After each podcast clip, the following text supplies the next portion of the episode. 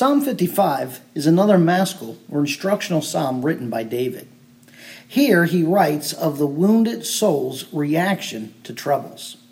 When troubles arise, every person has a fight or flight response.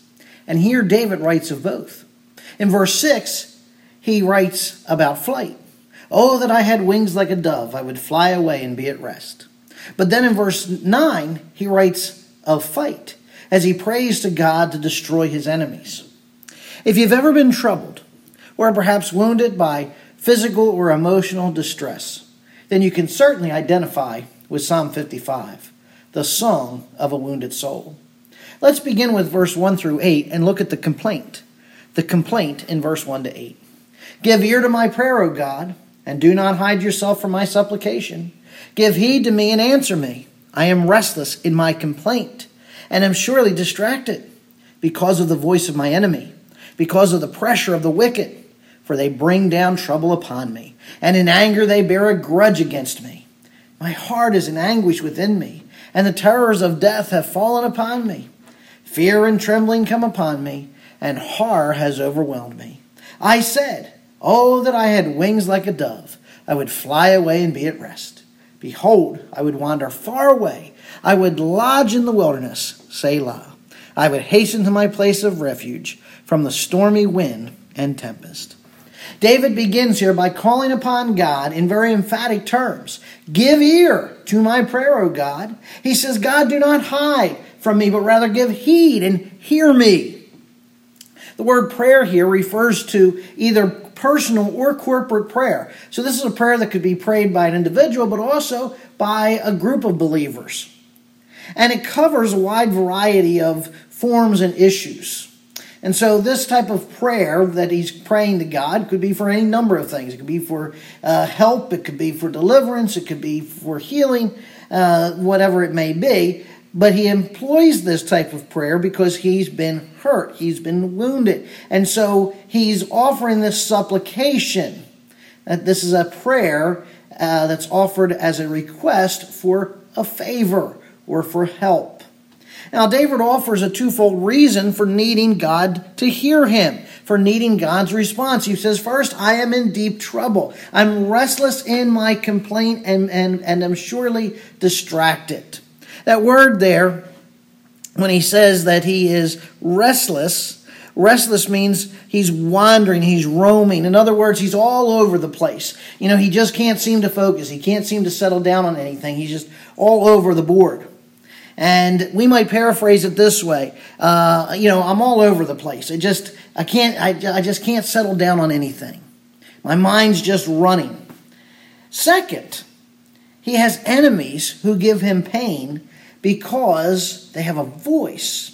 In other words, the distress, the trouble that he is experiencing, that David is experiencing, isn't so much physical in this situation as it is emotional or mental. And it's coming from verbal attacks from his enemies. They oppress him. They're bringing down trouble upon him. Perhaps they're spreading lies about him or gossip about him, whatever it may be. And, and they hate him. Now, notice that the pain that David's feeling, though, is, is deeper than just, you know, the, the, the, the words that are coming out of their mouths. If it had been the words from anybody else, perhaps it wouldn't have hurt so deep. But here, these words are words of betrayal because this one had been a close associate. This individual or individuals had been friends, perhaps even family to David. But now they had rejected him. Now they plot against him with deceit and destruction.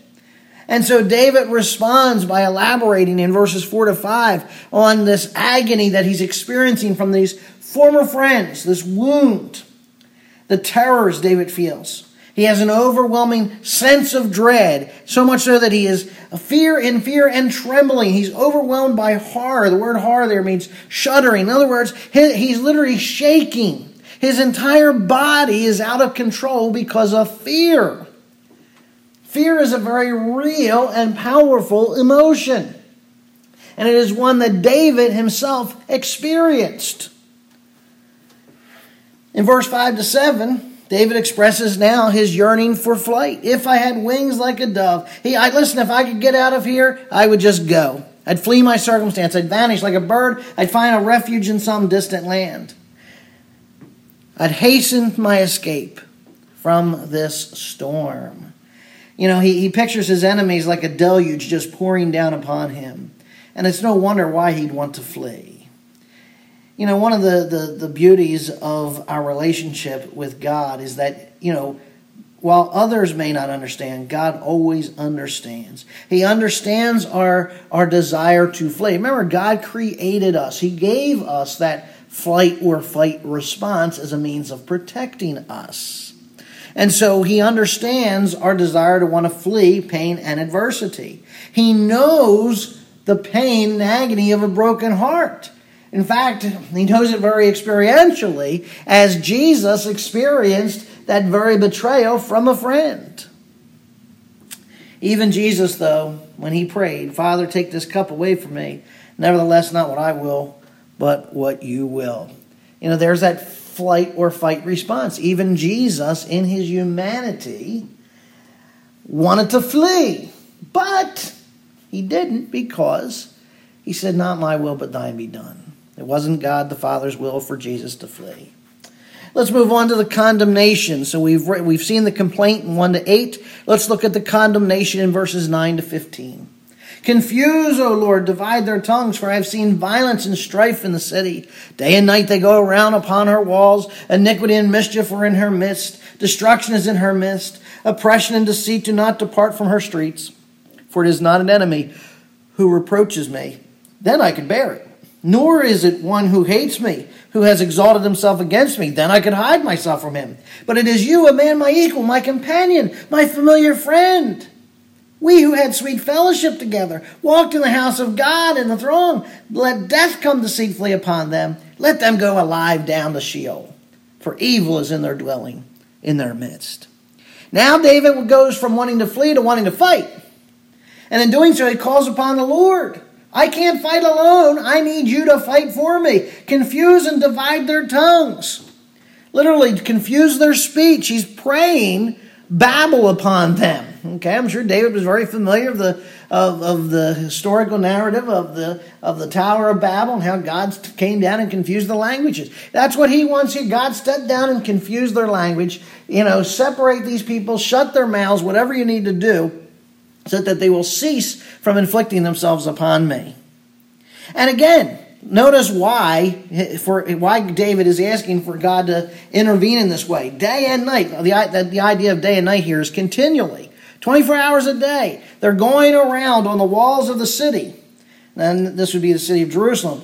And iniquity and mischief were in their midst. The, the word iniquity here denotes evil schemes. In other words, they're going through the whole city, spreading their, their mischief, their wicked steam, schemes that result in that, that are uh, fueled by deceit, that will result in destruction. And the guile is out on the streets. It's in the marketplace. It's out on the plaza. The very heart of the city is, is, where these lies and uh, verbal attacks have, have spread. And so in verse 12 to 14, David becomes very personal as to identify who his enemy is. It's not just an enemy. Hey, I could bear it if it was an enemy. No, if it was just somebody that hates me, hey, I could even deal with that. This is somebody who was once my equal, once my companion, once my familiar friend. David and this friend had been so close that they had sweet fellowship together. They broke bread together. They ate together. They went here and there together. And now they were even in the house of God together. They even worshiped together. And somewhere along the line, this former relationship had been broken. And David had been rejected. And his anger over this betrayal is unequivocal. Look at what David says let death seize them, let them go down alive into hell. David is done, he's had enough.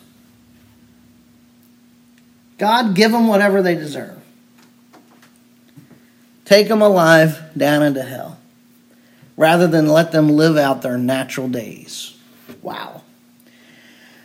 Again, this is the, this is the, the song of a wounded soul. Verse 16 to 23, we have a confession. As for me, David says, I shall call upon God, and the Lord will save me. Evening and morning and at noon, I will complain and murmur, and he will hear my voice. He will redeem my soul in peace from the battle which is against me, for there are many who strive with me. God will hear and answer them. Even the one who sits enthroned from of old, Selah, with whom there is no change, and who do not and who do not fear God. He has put forth his hand against those who are at peace with him. He has violated his covenant. His speech was smoother than butter, but his heart was war. His words were softer than oil, yet they were drawn swords. Cast your burden upon the Lord, and he'll sustain you. He will never allow the righteous to be shaken. But you, O God, will bring them down to the pit of destruction. Men of bloodshed and deceit will not live out half their days. But I will trust in you. David gives his own confession of faith here. He asserts that he will call upon the Lord, and the Lord will deliver him from his traitorous enemies. His prayers will be continuous at more at evening, morning, and noon. By the way, notice that the the uh, direction there of that prayer it's evening, morning, noon, which indicates the the Jewish idea of the day beginning at evening. So he, we would we would say morning, noon, and night. David says, "I pray evening, morning, and at noon." The idea is he's praying throughout the day and throughout the night. His prayer is consistent. His prayer is continuous. It's vocal. It's energetic. I'm not only praying, I'm crying out, Lord. That verb translated here as pray literally means to, uh, to complain. In fact, that's how we have it translated here. I will complain and murmur. And it's interesting there that uh, the, that, that prayer would be, the term for prayer would be the same term as complaint. But isn't that many times what our prayer needs to be? That we bring our complaints to God? That we cry aloud or boisterous. That's the idea of crying out. David's bellowing, he's getting God's attention. He'll hear my voice. In verse 18, David acknowledges the result of his prayer. He'll be redeemed, he'll be ransomed.